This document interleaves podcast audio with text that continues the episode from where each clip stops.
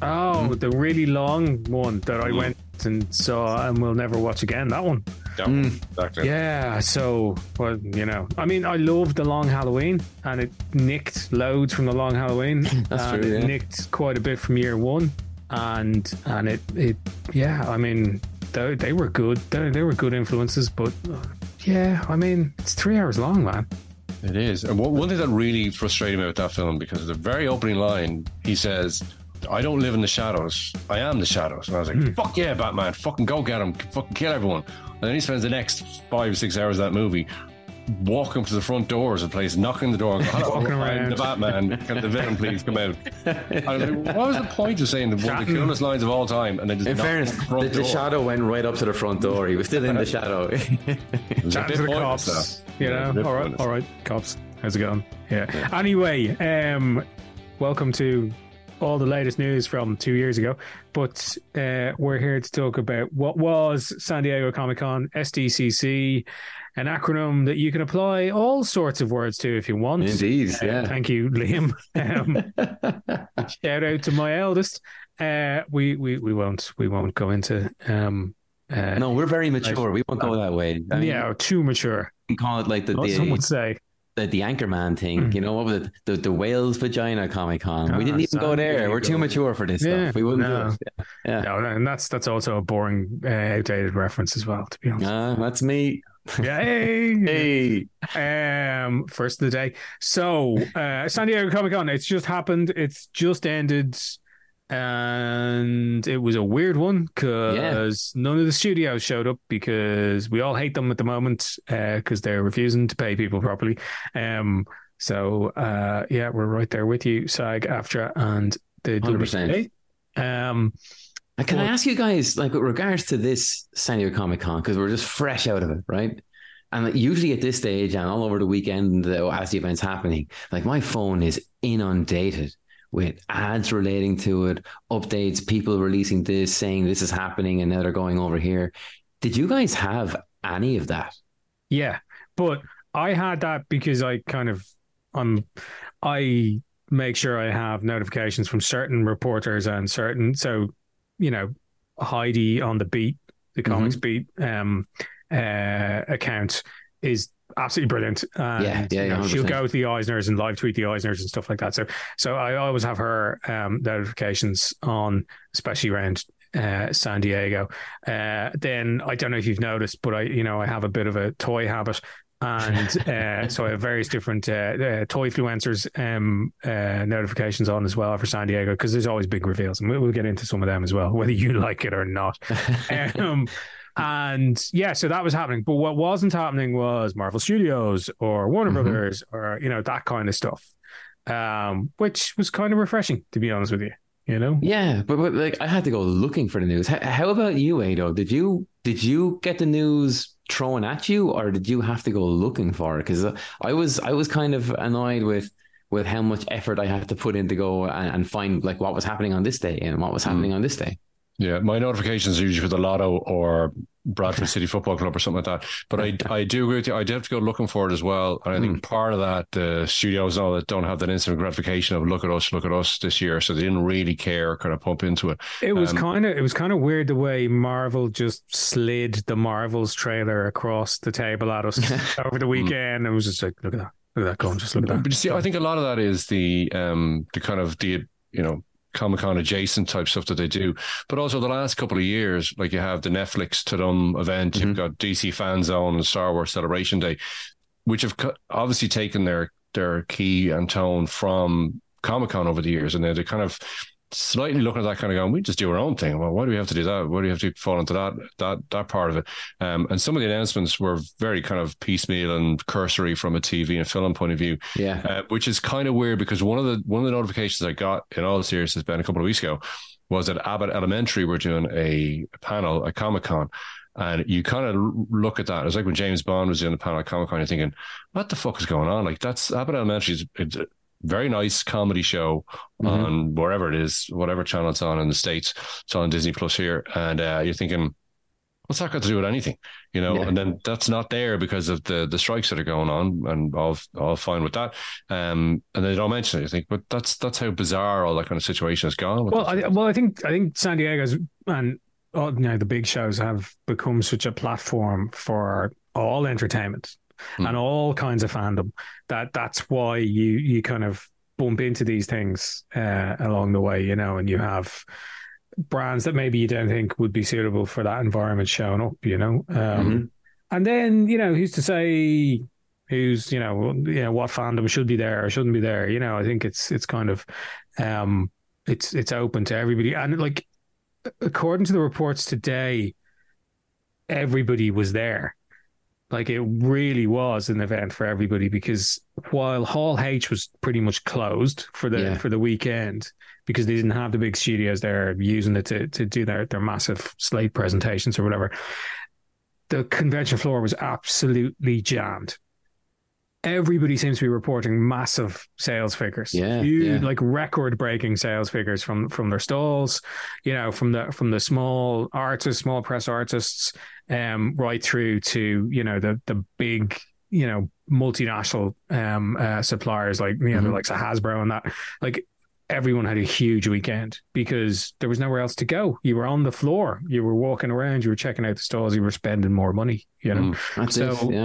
So I wonder if San Diego is looking at this going, well, maybe, you know, we don't need the big studios. We don't, you know, we could run this event X studios and still do well.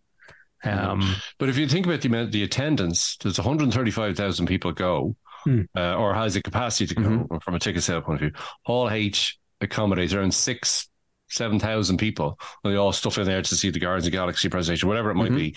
And even at that, if all those people are in there, then you have 128,000 people, whatever it is, doing other stuff that's not based on whatever's going on at Hall H. So that fandom, whatever you call it, has always been there. It's just been either underrepresented or, you know, well, it's also been queuing.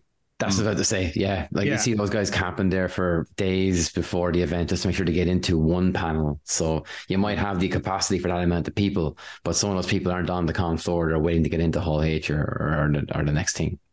And do you think a lot of them over the years have gone to Comic-Con specifically to get into Hall H, specifically to see that thing and then just go home? Yeah, I do. Some of them. I do think some of them have, yeah. I mean, Marvel created, you know, the MCU, and there's a religious following to that kind of exists beyond the comic book side of things, or, you know, the other media that Marvel produces and are just, you know, beeline for the movie stuff. And they created this thing which, you know, is so successful, created stars. It was nearly like the old Hollywood system where, you know, they'd pick up actors who may not have had a chance back in the day. Like, I remember when Iron Man was announced, myself and Pete Murray sitting around going, who would you cast as Tony Stark? Because Tom Cruise, I think, was off the table at that stage because he was knee deep in Mission Impossible, and he wasn't going to. He pulled himself out of the running for Tony. And then I remember years ago someone telling me Marvel are really, like, when they were starting to put things together, they were doing it really, really cheaply. So it had to be somebody who was available kind of stuff. Yeah. And somebody who was cheap. And I shit you not, the two of us were sitting around and we were going, well, you know who's affordable and cheap? And back then we kind of thought they were going to go the demon in a bottle side of things, and we were like, wouldn't it be brilliant if Robert Downey Jr. was cast as Iron Man, you know? And I thought you were going to say it was. Where was I going with that? Yeah, so they've created they created stars out of, you know, nothing really, you know, or you know, people who, you know, their careers to all intents and purposes were finished. They'd kind of crossed the line too many times and had been whatever the precursor to being cancelled was. You know, had that happen to them. So it was kind of, last chance saloon for a lot of the actors that were picked up, or the first big gig that they had. Yeah. They created these stars, and there were kids who kind of rode that journey with them, you know. Like we're all old men, but I mean, there were... There were disclaimer kids who lived their adolescence through these, the MCU, you know? So you can see why that would be such a focus, you know, when you get there and, oh my God, they're going to be in the room. And, you know, that's all I want to do. All I want to do is get there. Being like, it was like, I suppose Star Wars was it for us, you know? Back in the day. Well, this goes back to what you said a minute ago. Like, there are so many things on the lead up to and around associated with a Comic-Con, so many different kinds of fandom. It just caters towards so many kind of things. Like when we were talking earlier, like Ada brought up Spider-Man and Baldur's Gate. And I was like, I even missed those. I kind of forgot that the games were a big part of San Diego, you know? Everything. Because I was so, like, myself just looking at comics and film and TV shows that are coming out. But yeah, I mean, Baldur's Gate, I can't wait for that. That looks incredible. And I didn't see a jot about that until Edo mentioned it, and I had to go find it again. And I thought that it was so strange. What studios? The Larian Studios. Okay. And which have an office here, I believe, in Dublin. They do. Tax breaks. Don't know what they do here though in Dublin, or what element they take part in. But like it looks like. Have you guys seen any footage of the gameplay? I've seen bits and pieces of it. I know there was a big. I saw it. There's a big article or a big cover story in PC Gamer this week, I think it is, or last week maybe, and they were showing kind of bits and pieces of it as well. So it does look amazing. But I think to your point of it, the game stuff, it is that. The old thing that from Dave and I in our day jobs, the hardest part is getting me here, and the other one here keep me here, you know. So if you have a comic, well, they're here, there, might as well give them a game. If you have a game, well, might as well give them a movie out of it. So just kind of ripping it to shreds as much as you possibly can and getting it down to the basis level of just whatever someone will buy, you know, from a commercial point of view, you know. But what I thought was interesting with the Spider-Man 2 game, well, the trailer anyway, so. Had Venom in it, but also had Craven the Hunter. So Craven the Hunter movie is coming out in the end of this year sometime. Or October, like I think, is it? Yeah. So, but the game is coming out in October, November as well. So that kind of wheels in motion for years to get that done, because games take years, movies take years, you know, from that point of view. But the game does look great. But you can see the kind of cynical tie-ins along the way of how these things are put together and produced. And, you know, can't blame them for wanting to make money, you know. There is a commercial outfit, you know, they're all salespeople. So you kind of... I was watching the trailer for the game the other night, the new trailer, and it comes up. For Spider-Man, was it? For Spider-Man 2, yeah, and it comes up October 22nd, whatever it is. And I passed the comment to my wife that, you know, that's a day one purchase for me, and I'll probably get to play it in about 2 years' time, because the kids will be like, "Give me the controller," you know. That's, you know, I just won't get near it, you know. But yeah, no, it looks amazing. But Baldur's Gate, like, I don't know loads about it, so D&D world.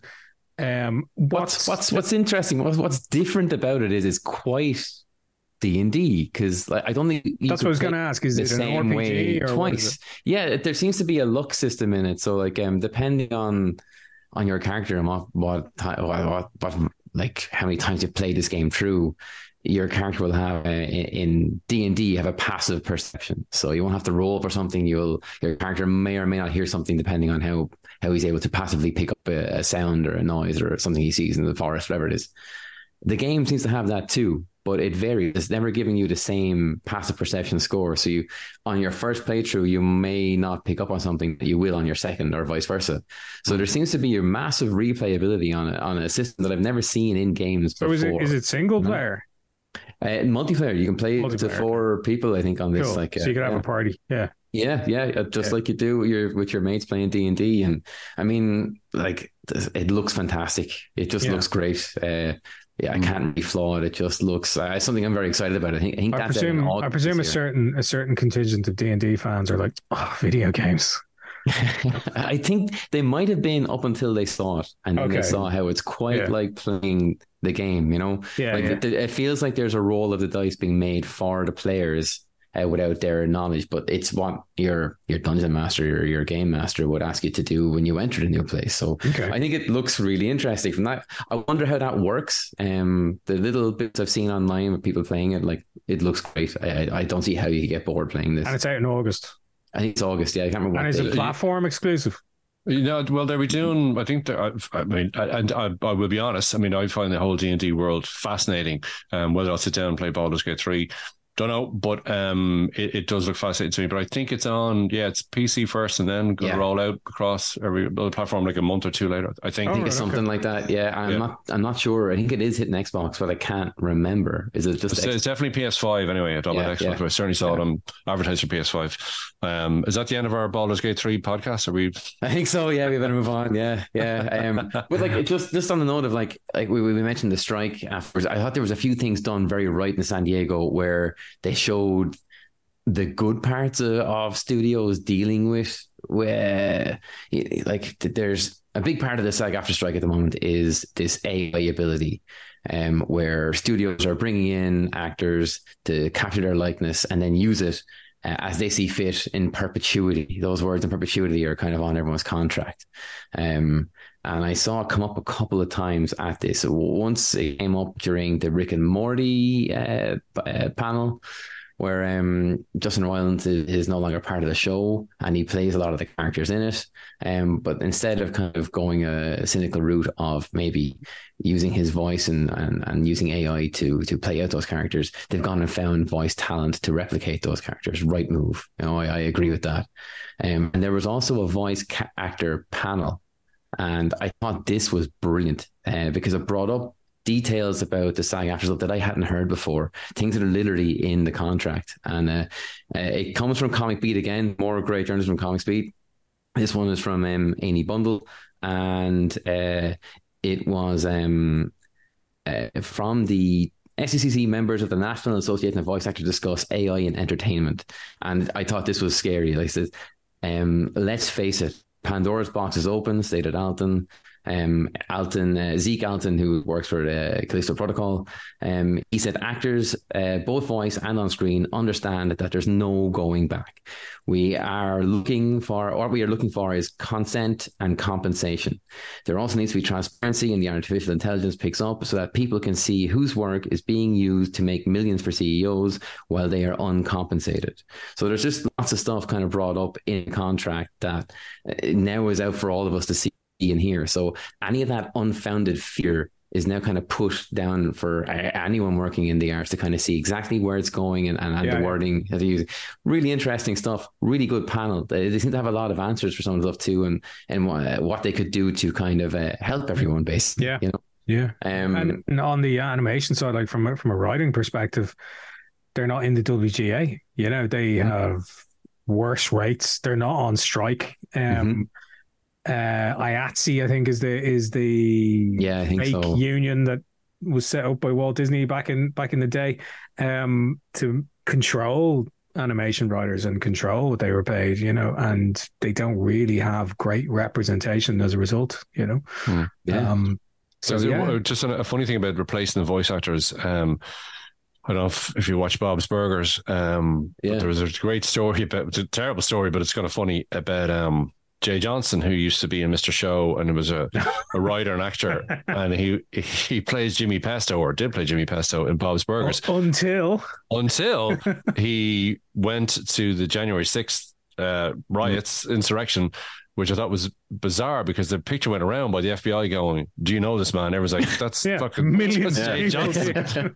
we know who he is, and he's gone. I don't know where he. I think he was arrested recently enough. I'm sure he'll show up in a Jim Caviezel movie, you know, somewhere.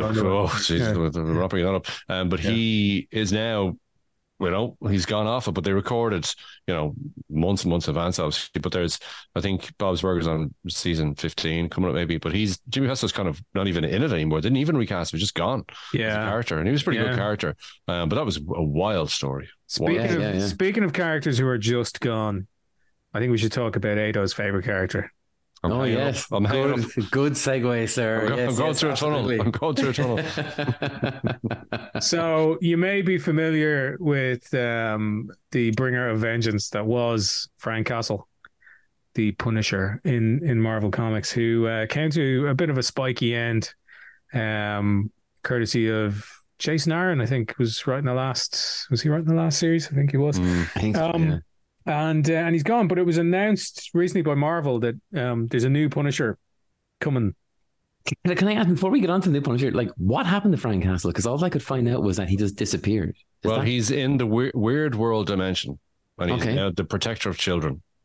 And I read a bit of that series where, and it was came on the back of, you know, the Punisher was seen to be this kind of bizarre right wing character, and you know, taken the logo was taken over by a certain faction, and it was all very strange. Yeah, I think his imagery and everything was taken over and taken out of context by a lot of terrible people. But yeah, and they changed the logo, and they you know brought him back to the hand and the fist and all that kind of stuff, and doing, you know, sword play and all that stuff. And it didn't do it for me now. I didn't, not that the latest run was good or bad. I just didn't get it. And so I kind of gave up on it fairly early on. But then I saw that announcement over the weekend, and about, what's this, Joe Garrison? Which, yeah. Right. Can we talk about the name, right? Go ahead. I love Marvel, and I love what David, I actually don't know how to pronounce his surname. Is it Pepos? Is it Pepos? Yeah, I don't know either. Yeah, Pepose. Anyway, David, you're a great writer. Let's do the latter. Let's go Pepose. That's good. And Dave Walker are bringing this character through, Joe Garrison, right? So immediately my Toast of London radar started going off with that name, because I was like, Joe Garrison. So there's Frank Castle, there's Joe Garrison. Are we going to have a Kevin Stronghold? Maybe a Malcolm Fortress? Johnny Moat. Yeah, you can kind of see something there, you know. I do get the impression they're cabling the Punisher. It seems like there's going to be future tech involved here, and maybe he's a descendant that's, you know, jumped back in time or something. The look of him, there hasn't been a lot of detail given, but the look of him is very, you know, sci-fi. The weaponry is very sci-fi. His armor looks very sci-fi. Apparently he's a S.H.I.E.L.D. agent. An ex-Black Ops S.H.I.E.L.D. agent. And it's interesting you bring up the look of him, because that struck a chord at me straight away. The way he has the band going across his chest, around the shoulders, I had to look it up. And it's S.H.I.E.L.D. agent attire. It's exactly how they wear all their stuff in some of the shows, a lot of the comics. It's all there. So it's interesting how they model him right after that. But his guns look quite sci-fi. His guns look a bit cable-y. Not as huge as Rob's guns back in the day, but still, there's definitely there's a bang of futurism off them. I don't know if there's a bit of a time travel story or weird world story to be told. They did have a few years back, I can't remember now, they had the Punisher, you know, 2189 or whatever. 2099, yeah. 2099, yeah. Where they had that kind of futuristic type thing as well, you know. So they kind of gone down that road a little bit already. So yeah, I don't. I'm not convinced. Look, all we know is nobody ever really dies in comics. Like, Welcome Back Frank was the name of a huge seller for them. We could see Welcome Back Frank again. Yeah, Welcome Back Frank Two. You know, coming in it. Welcome harder. Yeah. Welcomer. Welcome her again. Yeah. First time coming her. But yeah, look, I don't think Frank's gone. Especially considering he's going to be popping up on Daredevil Born Again, isn't he? That's right. Yes. But then again, I mean, this is probably another episode. But you know, when you saw him in She-Hulk. Different color costume, and he's all happy, clappy, jokey, and jumping around the place. I don't mind that, man. I know I don't mind it either, but it's totally very different to what we've just seen before. Yeah. You know, and watching John Bernthal as the Punisher in the Netflix series is like watching a fucking snuff movie every week. So I don't think that on Disney Plus he's going to be coming in going, "Hey guys, high five and all around." No, it's not going to happen. No, it might be more. He'll high five you in the face with his gun. Yeah. I hope so. Well, I hope so. I'm down for that. It might be more G.I. Joe than Special Ops, you know. I'd be good with that. That sounds good. Speaking of which, and this is a really good segue, I'm very proud of this. So another thing they did announce at Comic-Con was the Continental, the John Wick story spin-off Chronicles, whatever they're talking about, which is based in the 1970s and features an old friend of mine, Mel Gibson. Which, again, what's going on? Terrible weekend for people I like. But that does, again, they had a trailer a couple of months ago. It looks all right. Yeah. But that kind of, again, the Comic-Con adjacent thing, let's release that story at Comic-Con. Why? Yeah. Who knows? You know, very strange, very strange. Well, John Wick would probably be an easy cosplay for a lot of people, you know? Yeah. This 70s type New York thing, you know, 3-parter thing in September, October. I don't even know where it's on here. If it'll be on, I'm sure it will be, but it'll be on in, streaming thing. Well, you'll probably have to download something special because Mel Gibson is in it. So that's true. You know, we're not allowed to watch his movies anymore. No, Lethal Weapon 5, I'm still holding out for. Really?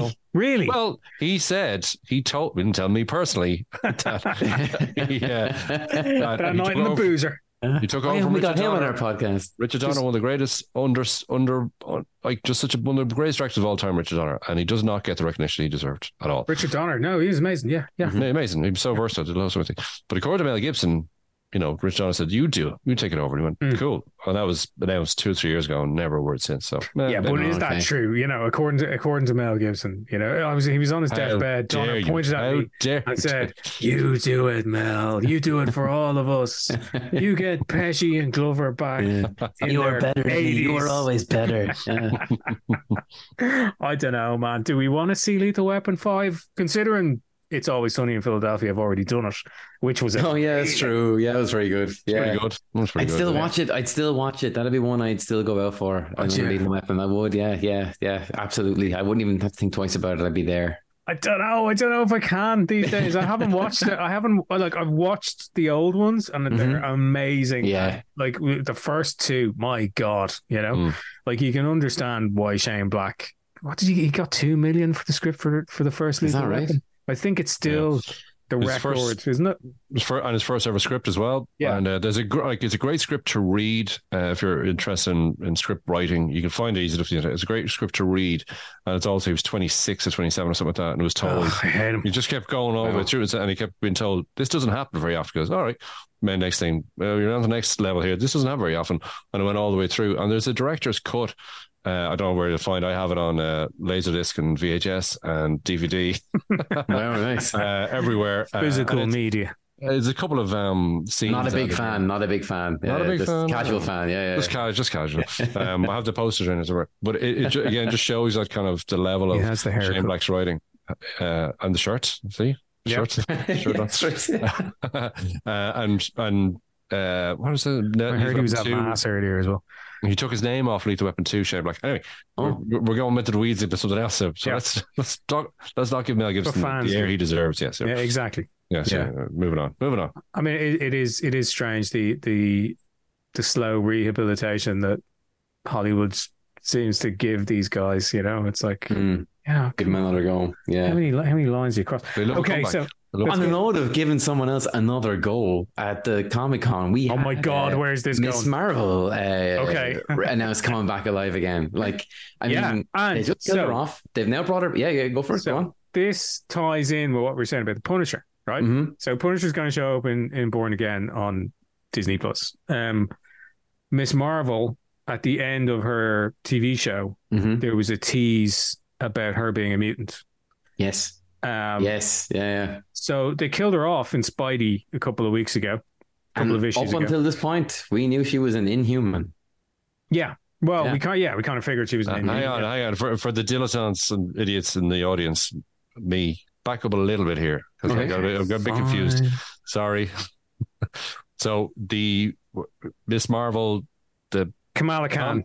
Yes, but the comic. You're not talking about the series. Yeah, not the series, not the comic at the moment. Sorry. Yeah. Okay, comic character. Okay. Yeah, back on board, but not the TV series. It was Disney Plus. Don't talk about that side of it. Okay, but you're talking about that cross pollination between different media and how Marvel are promoting one with the other. That's what Dave's hitting at here, and he's right on the money. Yeah. It appears that Marvel are working, so they're gonna eventually, you know, have their own X-Men movies, and it looks like they're trying to work Kamala Khan in, or maybe into that world of mutants in the MCU.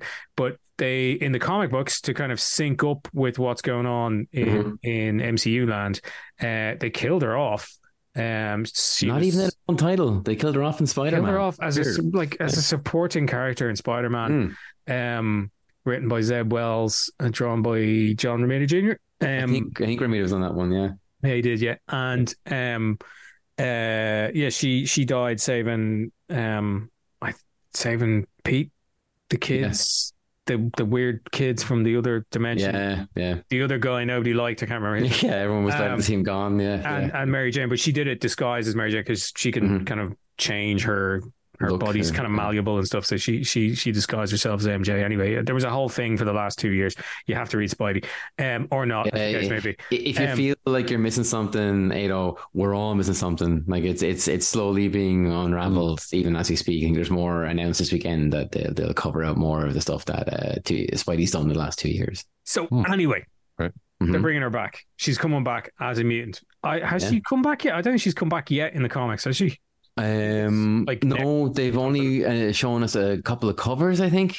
Yeah, and it was only announced this weekend that she's in X-Men uniform essentially. Yeah, so she's been Jamie McKelvey by the Krakoan. Yeah, that's right. Yeah, the Krakoan resurrection technology thing brought her back. So we have it confirmed. Yeah, you have to have their personality imprinted onto some kind of thingy. What's it that Professor X has? And he is that for every mutant. So is he just going to reveal kind of, ta-da, she was a mutant all along and we knew this. And he was creeping on her the whole time. I don't know. He's a really, really creepy character these days. Yeah. Like he always was. If you look at the original X-Men issues, there's this whole internal monologue he has about Jean Grey, which is gross because Jean Grey was a teenager at the time and a pupil in his school. But then, you know, you have to kind of wonder why did he name his team after him, and then that was all retconned into the X gene, you know. But anyway, where was I? Oh yeah, and then now he's got like he's running around like he's 20 in spandex with his big goldfish ball head, and is resurrecting mutants left, right, and center. And I don't know, it's just all a bit strange, but that's all going to come to an end anyway. And I think this resurrection of her is kind of a precursor to the fall of X again. I think so too. Yeah, if it's that easy to bring them back, then there's no real risk with the characters as they're gonna have to get rid of that. Yeah. I mean, they're my favorite branch of the Marvel universe, absolutely, the mutants. And you know, they've been wiped out, you know, destroyed to the point of like nothing, you know, along over the years. You know, through what, mutant massacres, Fall of the Mutants, House of M, all those big stories, you know, and it was nice to see them win for a while, you know, and you know, have various mutants get killed again and again and again in their quest to complete a mission. Like that issue early on with Wolverine continually getting killed on the Orcus space station was just like, it was brilliant and hilarious, and the whole thing with Nightcrawler. And anyway, sorry, we're getting into the weeds here. Word reading though, if people aren't aware, but I mean that kind of thing where a character can just keep dying and keep coming back. Like it needed an issue like that to give it some kind of purpose. Otherwise, like why worry about them? They're just going. There's no jeopardy involved in it. That's the case. But with the X-Men again, we're kind of brand relevant here to this. Just before the actor strike, that kind of image came out of Hugh Jackman. With Deadpool 3. But he was in the yellow spandex and got the hair up like the comic book. And then a couple of years ago, was it last year or 2 years ago, announced at Comic-Con about X-Men 97, which is all those fantastic stories, fantastic cartoon series, which I don't know when that's coming out. It's meant to be coming out at some stage, or maybe it stopped, I don't know. But that, again, that kind of... nothing dies. There's no, you know, nostalgia element. Bringing that everything's back. Alive. Great all the series, time. You know, and it keeps ticking over. But will that tie in again? I don't know, but you never know because they just seem to keep tying everything in. X-Men 97, I think, is the end of this year. It got announced at the con again that it's still en route. And so, Hasbro released the action figures. The tie-in action figures. So if the merch is rolling, you know, the show's not far away. Yeah, and it looks great. It actually looks better than from what I've seen of just the promotional artwork. It looks better than the original show because that show, I know it was, and this is probably sacrilegious for a lot of X-Men fans, but you know, I got into the X-Men in the mid to late 80s. By 1997, you know, I knew my X-Men, you know, and then a lot of people were being introduced to the X-Men with that show. And the quality of story that I had from the mid 80s right through to then, like, was so high. And then you got this TV show that compressed all those stories into an episode or maybe two episodes. And I was like, fuck this. Like, you know, there's years of comics just to get to there, you know? So I was, you know, my nerd sensibilities were fairly well offended by that. But looking back on it now, I'm like, oh yeah, obviously like there was a huge gateway drug for a lot of people. You know? It was mine. Anyway. Yeah. But that's a bit of a full circle moment, because come back to when we were talking about Comic-Con earlier on, when around 1999, 2000, when movies in particular started to invade Comic-Con, was for the X-Men movie in 2000s. Like that was a big thing where they kind of went, here's somewhere we haven't really gone and talked about this. Even though, like, I think Comic-Con started 1970 something, early 70 something like that. And so there's always been stuff going on there. But certainly X-Men and then Spider-Man the following year, that's when it all kind of took off. But certainly X-Men was the first one to really get in there and exploit it. And the hype for that movie. Huge. Yeah. Dude, like I was, 23, 24 something when it came out, and yeah, I couldn't believe it. Like I got to go to the premiere in Dublin. We all got little gift bags. We got an X-Men, pin, you know, and it's because we had a comic book store at the time. But like it was insane. I mean, looking back on it, but they still made a good fist of it. It's insane watching the transformation of Hugh Jackman in those movies, though. Like he's a regular looking bloke in the first one, and that's fine. That's absolutely fine, you know. And by now, he's just like, I don't know, he's just like one giant steroid, isn't he? He's like so pumped and enormous and terrifying looking. Seems like a lovely man, though. Yeah, fair play to you. I'll forgive him for that. The we were talking earlier on about the movie stuff as well, about Borderlands. I never played Borderlands the game, and I know they're kind of half talking about it at Comic-Con, but one thing that I found interesting about it was, because you guys had done The Last of Us podcasts for season one. Great, go back, listen, available now wherever you get your podcasts. Which was done by Craig Mazin, and then he announced recently he's taken his name off the Borderlands movie. Doesn't want anything to do with it at all, and that came out like the other day, just before the Comic-Con weekend. Was that a strike thing? Because I don't know. He promoting it at the show. I think he just said, I don't want anything to do with this. Something along those lines. Oh. And I just saw a headline about it. I was like, well, that's a bit mad. Because I know the movie's going to be out. I think it was shot a couple of years ago at this stage, and it's kind of, I don't know when it's coming out. But it keeps saying it's coming out sometime. I think it might be coming out next year sometime. But he unceremoniously went, nope, take my name off this. I don't want to do it. Whether there was creative differences, as they say, something like that. I don't know, because he's had such a great year with The Last of Us. You know, you think he'd be on a roll trying to pick himself up, but he's voluntarily came out and said, "No, wait, don't want to." Interesting. You know? That would kill some buzz about Borderlands, wouldn't it? You'd be kind of like, "Oh, I wonder what's going on there." That he came off that. I'm not so hyped about it now. Who knows? Yeah. But yeah, I mean, he's a pretty savvy bloke. Like he hasn't put a foot wrong yet, so. Yeah, maybe. I don't know. But we'll see. It's not a game I was ever really drawn to. I don't know about you. Yeah, I'm aware of it. I've never played it. I was just aware of it. It's a bit too grungy for me. But I played a bit of it, like a little bit of it, because it's all kind of cel-shaded stuff. I felt like, you know, a bit comic-y, so I was in. But like a lot of those games, I can only play it for so long. It's one of those things where you get lost in the world of it more so than the story, I kind of felt. And I think just around the same time as I was getting into that, I hit The Witcher, and Sherlock, I think, has been on the podcast more often than not. I clearly lost myself more in that than any other game I think I've ever played, so Borderlands felt it away. So what game was that? I don't remember you ever mentioned that before. I never mentioned The Witcher? I'll talk about it some other day. We'll do another episode on that. Yeah. Cool story. So we should talk about some other things that happened. So distillery, is it distillery? Distillery, I suppose. I guess I would have said distillery. Yeah. Distillery. Because there's no vowels in their company name, but they're a publisher collective, and they launched at Comic-Con. Ex-Comixology original guys and current friend, always friend, of the pod, Will Dennis, involved in that one.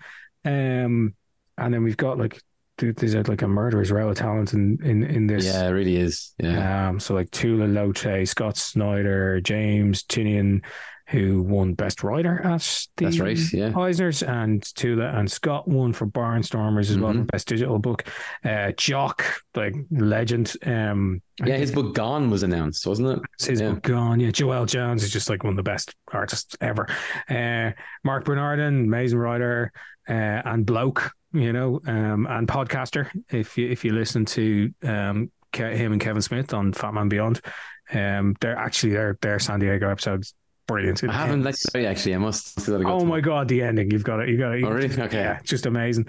Ariella, Christiantina, Mirka, and Dolfo, Becky Cloonan, good mate, Becky, who stood beside me at a bar in Leeds one year when a fan came over and started chatting away to her and telling her how great she was and everything. And then he looked at me and he went, "Who are you?" I was like, I'm no one, man. He just goes, okay. And we're all no one standing next to Becky, though. And Ramvi. So like a huge, like that's just on that Devil's Cut book, you know, which is like an anthology book that they're putting out. So like just huge amount of talent. I believe the publishing model gives equity to the creators. I don't know how that works in reality, but I think they get a piece of the action for everything that's published through there. I didn't know Ram V was in that, because Ram V, I've just found out this weekend that San Diego Comic-Con has just gone DC exclusive. Yeah, but he's done this book, so that's done in the can, you know. Some exclusives though offer creator-owned clauses as well, you know. So exclusive can mean they just can't work for the guys across the street, you know. Ah, yeah, okay. Don't mention them. Exactly. But yeah, I mean, you just don't know how the deal is structured. Some mean 100% of your time has to go to it. But yeah, I mean, yeah, we'll see. But that's gonna shake things up, I think. Yeah, I think so. I think like that'll. It kind of feels like the early days of Image, right? Where like the murderers row of talent go off on their own to do something. All eyes are on them to see what they'll do now, because we all know how it worked out for Image, you know? And, you know, they've got Martin, is it Martin Steinbrenner, who started Comixology, Chip Mosher, who was Comixology Originals at Amazon. And so those two guys know what they're doing. Yeah, digital comics wise. So yeah, we'll see what happens. But yeah, it's an interesting pitch. And like Will steer everybody in the right direction because he's a genius. Yeah, he's pretty fucking good. All right, yeah, man. Looking forward to seeing what they do.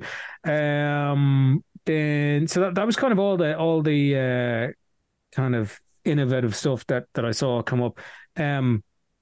As we're not talking about the guy across the road, someone went back to go work for them. So we have JMS is back from Marvel.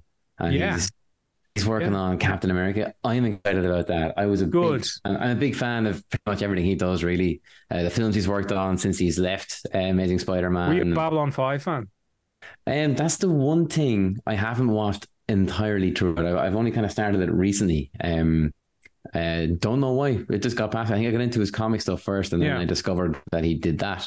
But like, fell into a bunch. Like I saw what the script for World War Z was before he came on board, and he saved that film.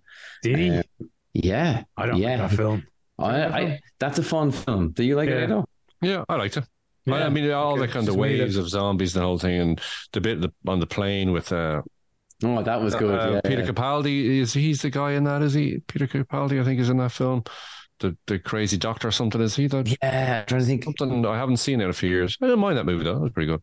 I enjoyed it. It's a pity that they made Brad Pitt play all the characters that were in the book. You know, it could have been like 10 or 12 people, but still a fun film. But what it was before he got his hands on it was that they're not a fun film.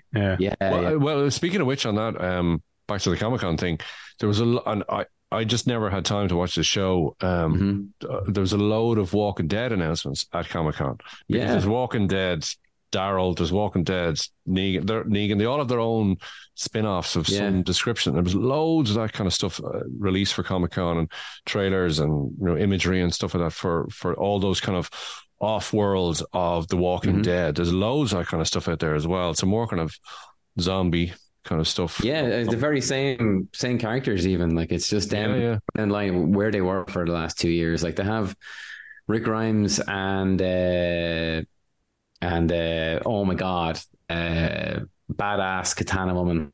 What's her name? Walking Dead. Yeah. Oh my God, really? Jesus. What are you doing, man? Come on, bud. Come on. Hang on. Hang up on him, Dave. Dave, hang up. So, someone take over. Talk about who is this? The badass katana. Oh my God, I can't get her name. But they have their own show. Nobody tell them.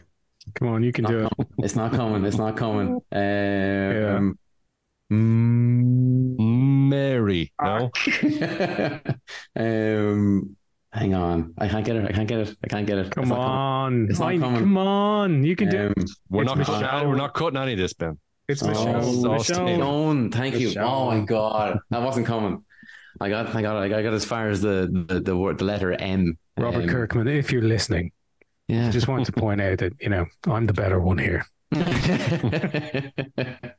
I think everyone knows that. But like their whole thing was that they were set up as a big family unit, right? Yeah. And then they kind of abandoned their families to go back and find each other. And to go back and find out that Frank Grimes is still alive, and Frank Grimes has to be a mass. Frank Grimes from The Simpsons. I did from The Simpsons. He's well done. How many times did I say that before he got that? Yeah, Jesus. Just say it one more time.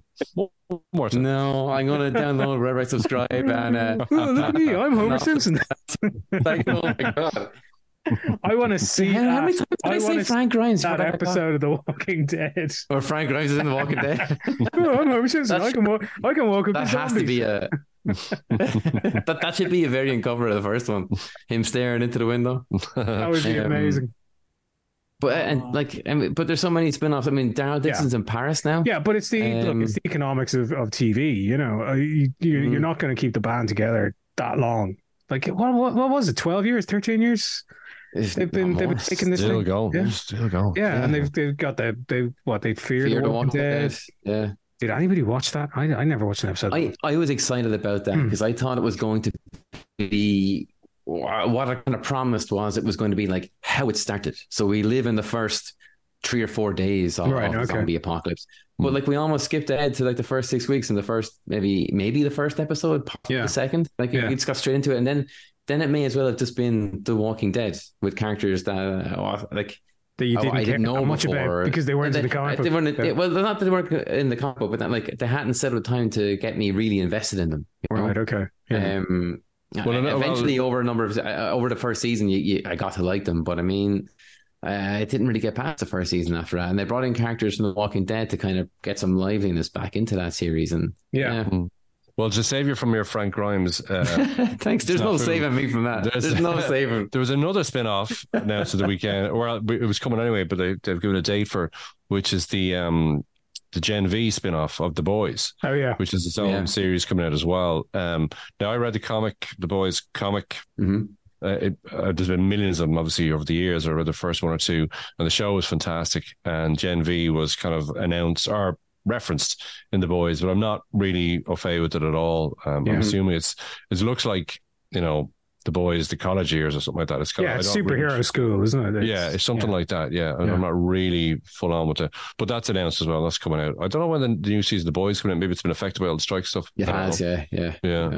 How deep do you go on spin-offs though? Like, I rarely do on TV, you know. I will with comic books all the time, like all the X-Men books, whatever, you know. Yeah. All the Spidey books, but with TV shows, I rarely kind of jump on the spin-offs. I'd be the same. I draw a line depending on how attached I was maybe to a character. Like, I will check out the first episode of that Daryl Dixon thing in Paris, but something has to happen for me to stay on there, because like, if traveling around America was hard enough as it was, how does he get there? I just have this kind of Emily in Paris kind of satire. Daryl in Paris. You know? He just looks so dirty all the time. His hair is so dirty. So dirty. All the dirty time. Daryl. Dirty. Well, dirty Daryl. Well, Better Call Saul is probably the better of the spin-offs. That's true. The greatest spin-off ever made. Mm-hmm. Yeah, I think. Yeah, probably. You know, I mean, it's that and Frasier are probably the two best spin-offs. God, yeah, you're right. Yeah. But yeah, but I tend not to get involved. Although I don't know if it is a spin-off. Can you call Star Trek Strange New Worlds a spin-off? Is it? I suppose it's a spin-off of the original series. Yeah. Mm-hmm. And at the weekend they dropped their crossover with another spin-off with Lower Deck. So you had an animated show and a live action show, and two of the best shows on TV right now. I'm dying to see that. I didn't even know that was out. I'm dying to see it. Yeah. Man, it's pure joy. I'm not going to go into it, but it's just... I saw a poster. I didn't know it was out. That's cool. Mm-hmm. But actually, something else that came out, an episode while the Comic-Con was on, was Invincible. We got an Adam Eve episode ahead of season 2 of Invincible. I haven't checked it out yet, but you said your kid saw it, Dave, right? Yeah, Liam watched it and loved it. Yeah, and he's a huge Invincible fan. As well. Excellent. So we I hope we've redeemed ourselves in your eyes, Robert Kirkman. Well, speaking of Star Trek and speaking of The Boys, mm-hmm. Because Jack Quaid is in both of them, and he turned up in Oppenheimer, which I saw over the weekend. Oh, cool. As one of 10,000 scientists who appears in the film. Nice. And, he's very good, and he's only in a little bit, but he's very good now. I really like him. He's good. Yeah, awesome. He's a great actor, and it's surprising that he's as good as he is. But he's just brilliant. Like you'd cast him in anything, even with the Nepo kind of thing hanging around him. But whatever. He's very funny though. Did you ever hear him in the Comedy Bang Bang stuff? Hilarious. He's very funny. Yeah. Very good. Yeah, he's great. He's really good. He wrote in the Comedy Bang Bang book as well. He's very good, and he was brilliant in the Scream movies. I'm not going to spoil that because it's still a bit. Is it still a bit? Yeah, it kind of is a bit. Yeah. Love those movies though. I mean, but he is a great franchise. Man, yeah, brilliant franchise. I hope that continues forever and ever and ever. Yeah. Is that our San Diego? Have we read all our favorites? No. I made a promise earlier. I'm going to keep it. Right. Action figures. It was a huge because. Ben and I can switch it. We can have a sub chat here, Ben, about something else. Yeah, I'm gonna make sure that we can do our Coronation Street job with us. Frank. Yeah. It was an absolutely huge San Diego for action figures, like massive. And maybe it was because there wasn't so much news coming out that the toy companies seized it. But like Hasbro for the last 2.5 years have been killing it with G.I. Joe, with the relaunch of G.I. Joe, an action figure line that I was mad for as a child when they were like 3 3/4 inch. Still very much is, everybody. Still very much is. Can I ask a question on that, Dave, please? Because I didn't see the new Transformers: Rise of the Beasts. Beasts. Rise of the Beasts. Yeah. From what I heard about it, though. G.I. Joe, somebody is in it or something. Is that? And there's that's a massive spoiler. Ado, like huge spoiler, but yes, at the end there's a scene where there's an overture from somebody to some. They kind of set up an Agent Coulson type character who comes along. If you weren't a G.I. Joe fan or a Transformers fan, what are you doing at that movie? Well, true. If I was getting in out of the rain and I saw that and that overture. Very fancy word to use that. Would I go? What the fuck is this? I don't know. What the fuck? This is you know what G.I. Joe is, right? I do, but like, there you go. But for your overture thing, unless they go, "Hello, my name is G.I. Joe, and I will be in the next movie," would you understand what's going on? Yeah, you would. Yeah. Okay. I mean, in today's modern, mega blockbuster parlance, we all know the. Let me tell you about the Avengers Initiative. We all know. Right. Okay. Those kind of teasers. We know. So even if you don't know what G.I. Joe is as a brand or whatever, it's leading on to something else. And then you look around the theater and you'll see the one kind of sad nerd going, "Yes," like I did when I was watching that. But God help us. Bring a mirror with you? How does that work? I recorded it, for my family so they could enjoy my joy because they wouldn't come to the movie with me. Dave's never home anymore. He's always at that cinema. He's always just recording himself. What's going on? But yeah, no, they absolutely killed it. They have been killing it for the last couple of years. But my God, so the announcements, the releases, they were going into the show with a fully funded HasLab. So HasLab is their crowdfunding platform. They, like the G.I. Joe HasLab efforts have been the most successful that Hasbro have had on that platform. Like Star Wars have done a couple have failed on Star Wars recently enough that, you know, didn't reach funding. Transformers have done all right on it, but like every time there's a G.I. Joe product on HasLab, it just gets funded. Boom. Like all, and there's different tiers that that are funded through, you know, throughout the length of the campaign. So you get more and more stuff, and yeah, just fully like all the tiers funded, everything done. So they were going into the con with a fully funded HasLab. They knew Dragonfly, which looks phenomenal, and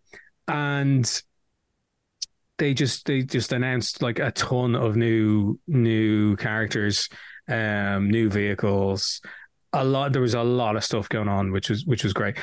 One thing I have to call out is like the artwork on the packaging is getting like it's so good now. Like, oh. I'm kind of thinking it's like it looks like Sean Phillips. You know, it is. Yeah, I know it couldn't be, but it's got that kind of edge to it. Check out the Fire Team packaging, his Fire Team packaging, like unbelievable artwork. You know, like if they were to come out with prints just of that artwork, you'd go and get it. So for someone like me, I'm watching Coronation Street at the same time, but I'm just tuned into what you're saying there. For artwork for collectibles and stuff like that, is it specially commissioned with that in mind? Do they replicate other stuff? Do they bring in specific artists to do it? Well, there's no set way of doing it. So like when the line first came out, they had a different artist on every single box. So you'd have, for each character, you'd have a different artist working away on it. There seems to be uniformity now in the last kind of year. There seems to be uniformity, whoever the artist is, who maybe they have released the details of, but I don't think they have. It seems to be the same artist throughout, or they have the same, certainly a uniform style now. But like they were going, like they were all over the map with art, which was great. Because you had, you know, different artists represented from like every corner of the globe. You had some like, you know, it's some American comic book artists in there. You had Italian artists, you had Japanese artists. Like there was a lot of different kind of reference and influence being used on the box art, but it seems to have become a bit more uniform now. And it has that kind of grittier, more realistic Sean Phillipsy vibe to it. Like it's painted and it's like, it's looking great. I'm sure it's not Sean, but Sean, if it is, let us know. And yeah, they've absolutely killed it. Like they are knocking the figures out. I think we're well over 100 now at this stage. Wow. In the last 2.5 years, which is nuts, like nuts. And has made me have to get a second mortgage. But you know, it's huge, you know. And then you had NECA as well. So like their turtle stuff is just. I was just about to ask, was there more turtle stuff announced this weekend? Because I know you've been getting those recently as well. So some of the film stuff was announced this weekend as well. That's right, actually, and yeah. And the TV show, I read. So you've got Nickelodeon got the old 90s TV show, didn't they? Oh, yeah, the old 80s TV show, the 87 one. So you've got Mutant Mayhem coming out the end of this month in a week's time. I think that's launched on the 31st of July. That toy line, fantastic. Just so much fun. It's all over my Instagram account if you want to check it out. But like the designs are amazing. I honestly think Mutant Mayhem is going to give Spider-Verse something to worry about. It does look very good. Feels the animation like does look great though. Yeah. Like it's gonna kick ass there. And yeah, I didn't watch the stuff they revealed at the con though, because the trailer was so good, I was sold on it. I don't want to watch anything else. No, you don't need to. Yeah. You know, I mean, the other announcements of the con, like Nick got the 87 show, so they're going to be showing that. I think it'll be on Paramount Plus over here. Very good.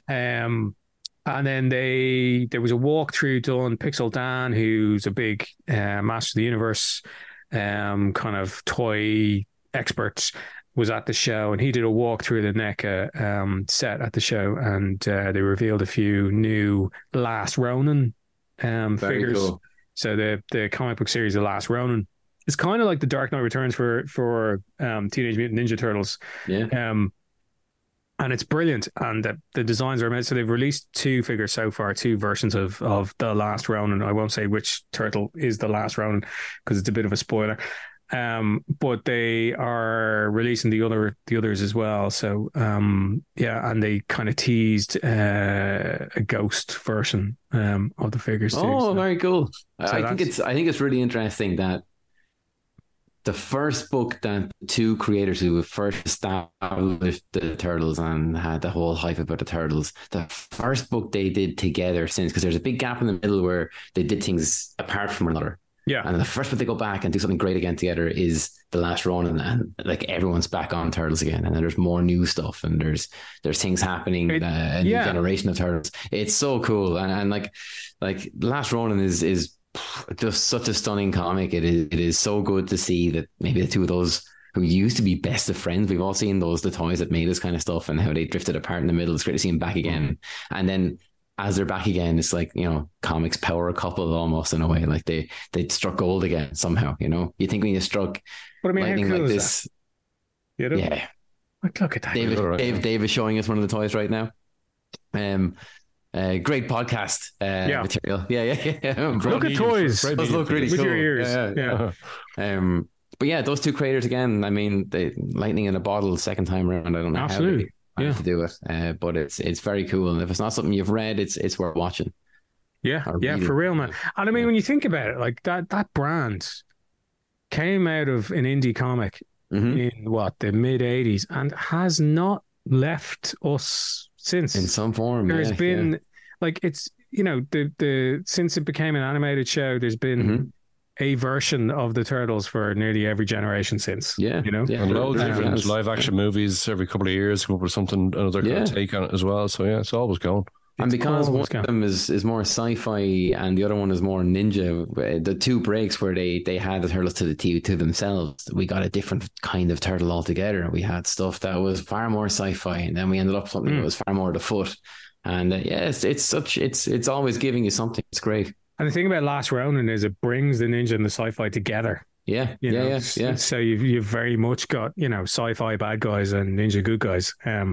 So it's it's a phenomenal brand. I've a lot of respect for it. Probably definitely more respect for it now than I had when I was, you know, younger back in the day when it came along, because I was kind of too old for that, you know. I was playing with the military industrial complex, you know, while my younger brother was going, look at these turtles. I was like, whatever, you know. But they're phenomenal.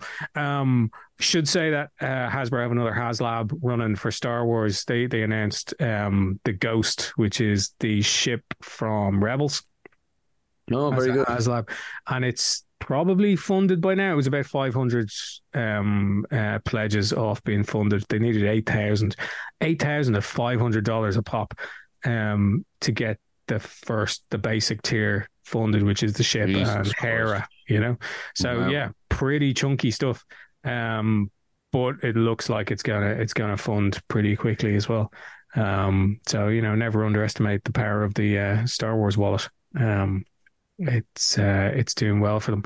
I wish I had one of those. Yeah, and it looks phenomenal, you know. So yeah, Hasbro absolutely killing it. And if you are online over the next few days, check out the Hasbro YouTube channel. There's a really good walkthrough by Emily, one of the brand managers at Hasbro, of the booth at San Diego, and like, it's not a booth, it's a small house of Hasbro. It's unbelievable. It's like a department store. And before we leave this topic, Super 7, who are like an indie toy brand, who do these amazing executions. So they pick up licenses that are already out there. So they have a license for G.I. Joe through their brand Ultimates. So they produce 6-inch figures but based them purely on the kind of animated look and feel of G.I. Joe, so from the cartoon series from the 80s. And they've done a brilliant job with them.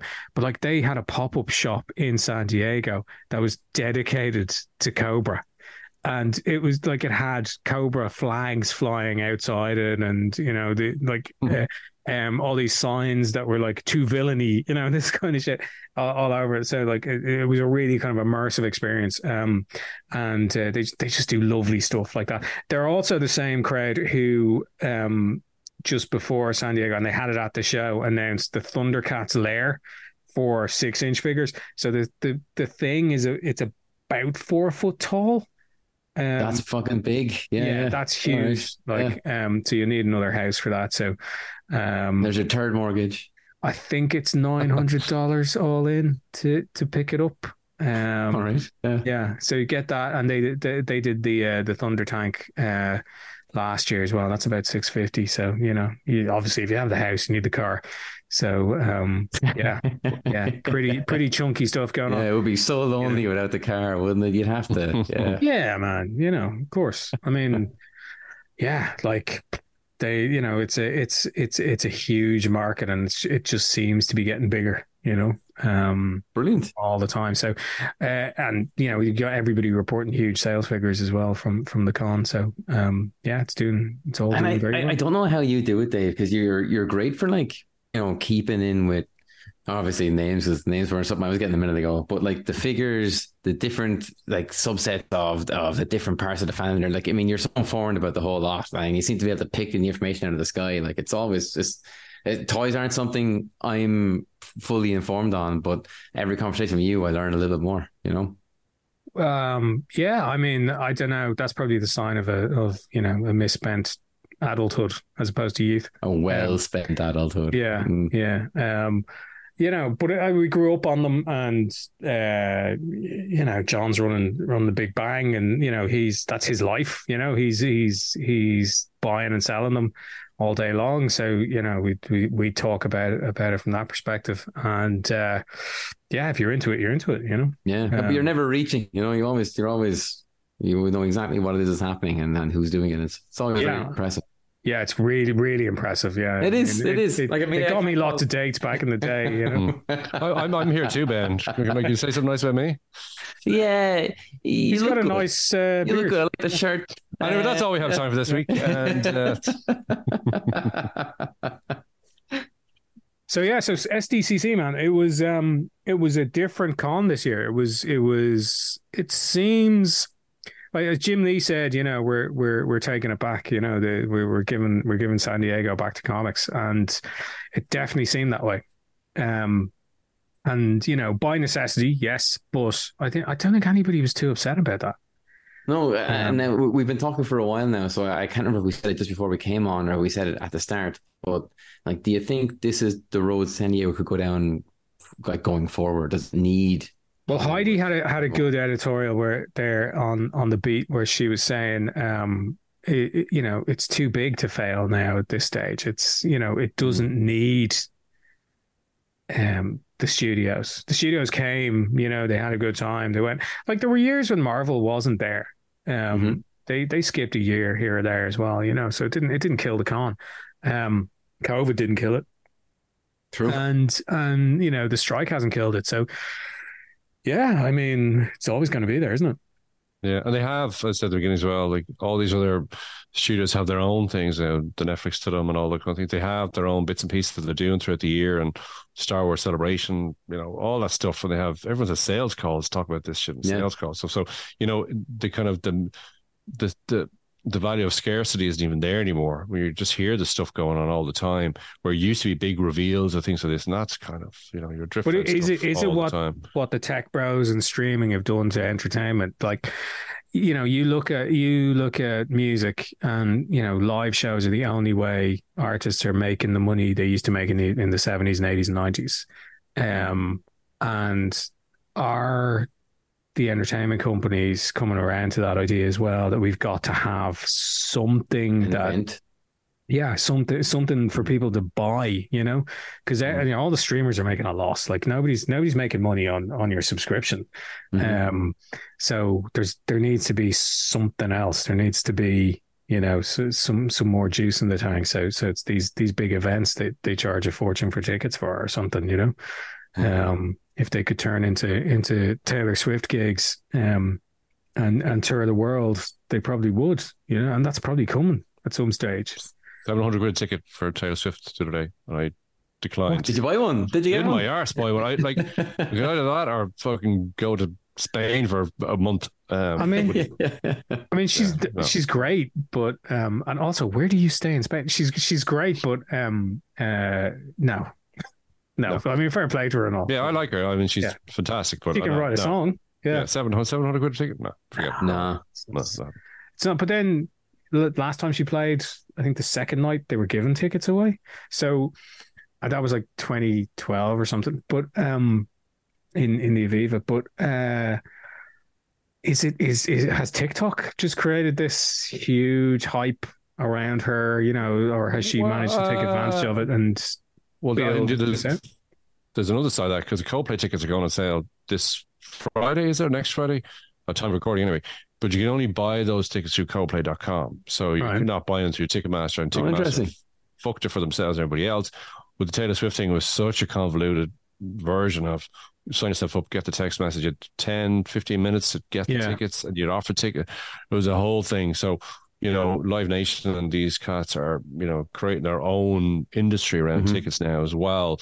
And they're going to create this whole, you know, world where they decide how you get your tickets. They decide the price point. They decide. You know, it's getting a bit weird on how to get tickets now as well. You know, because they're taking definitely control. Like, to your point, years ago they made a load of money off records and they just go touring for the crack, and now it's the other way around.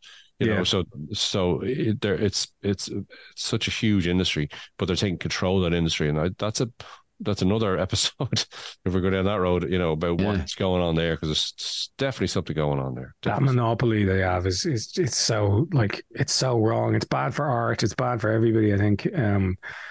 That, you know, the people who are vending the tickets also own the venues. Like, that's not good, is it?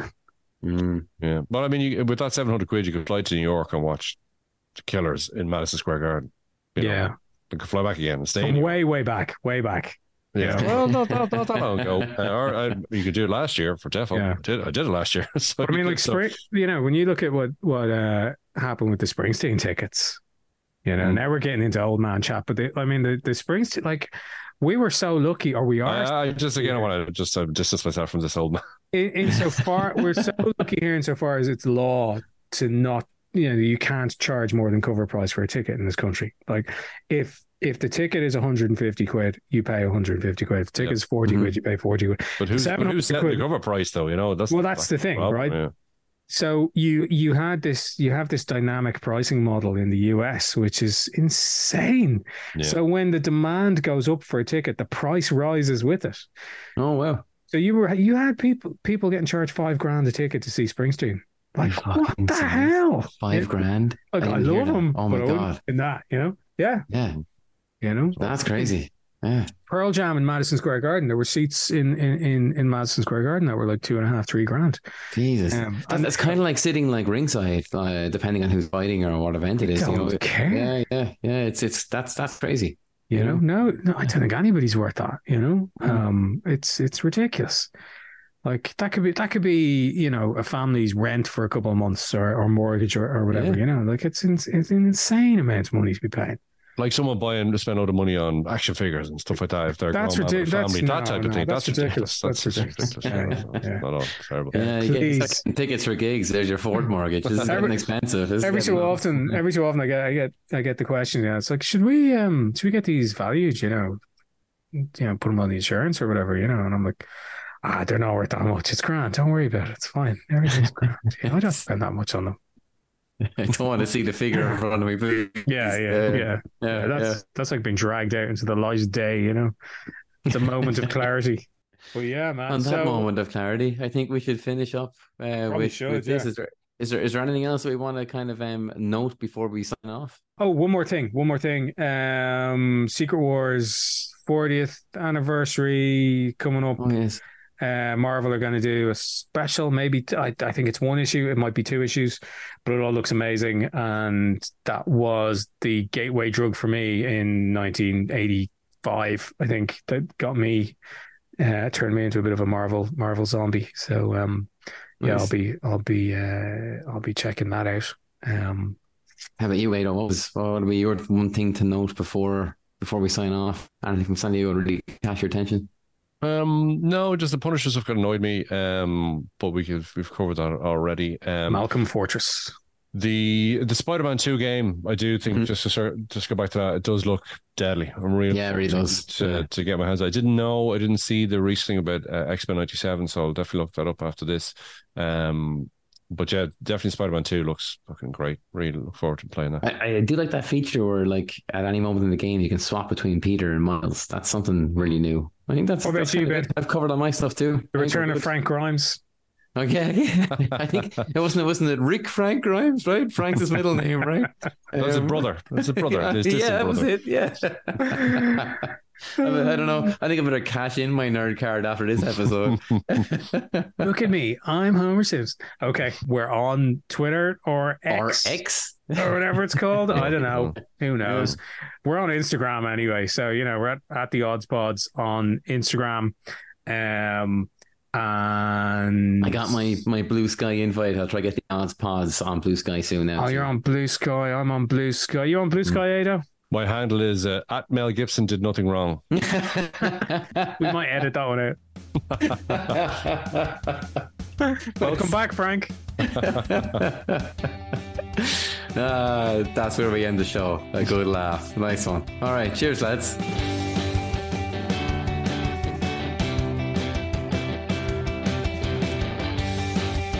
Thanks for joining us on The Odds Pod. Subscribe to the podcast wherever you get your podcasts. Look out for The Odds coming soon from Scout Comics. And please tell us what your favourite apocalypse is. You can find me on Twitter at Bennessy. That's BENNESSY. And me on at Dave Hendrick. Big thanks to our producer, Adrian Carty. And we'll see you at the end of the world.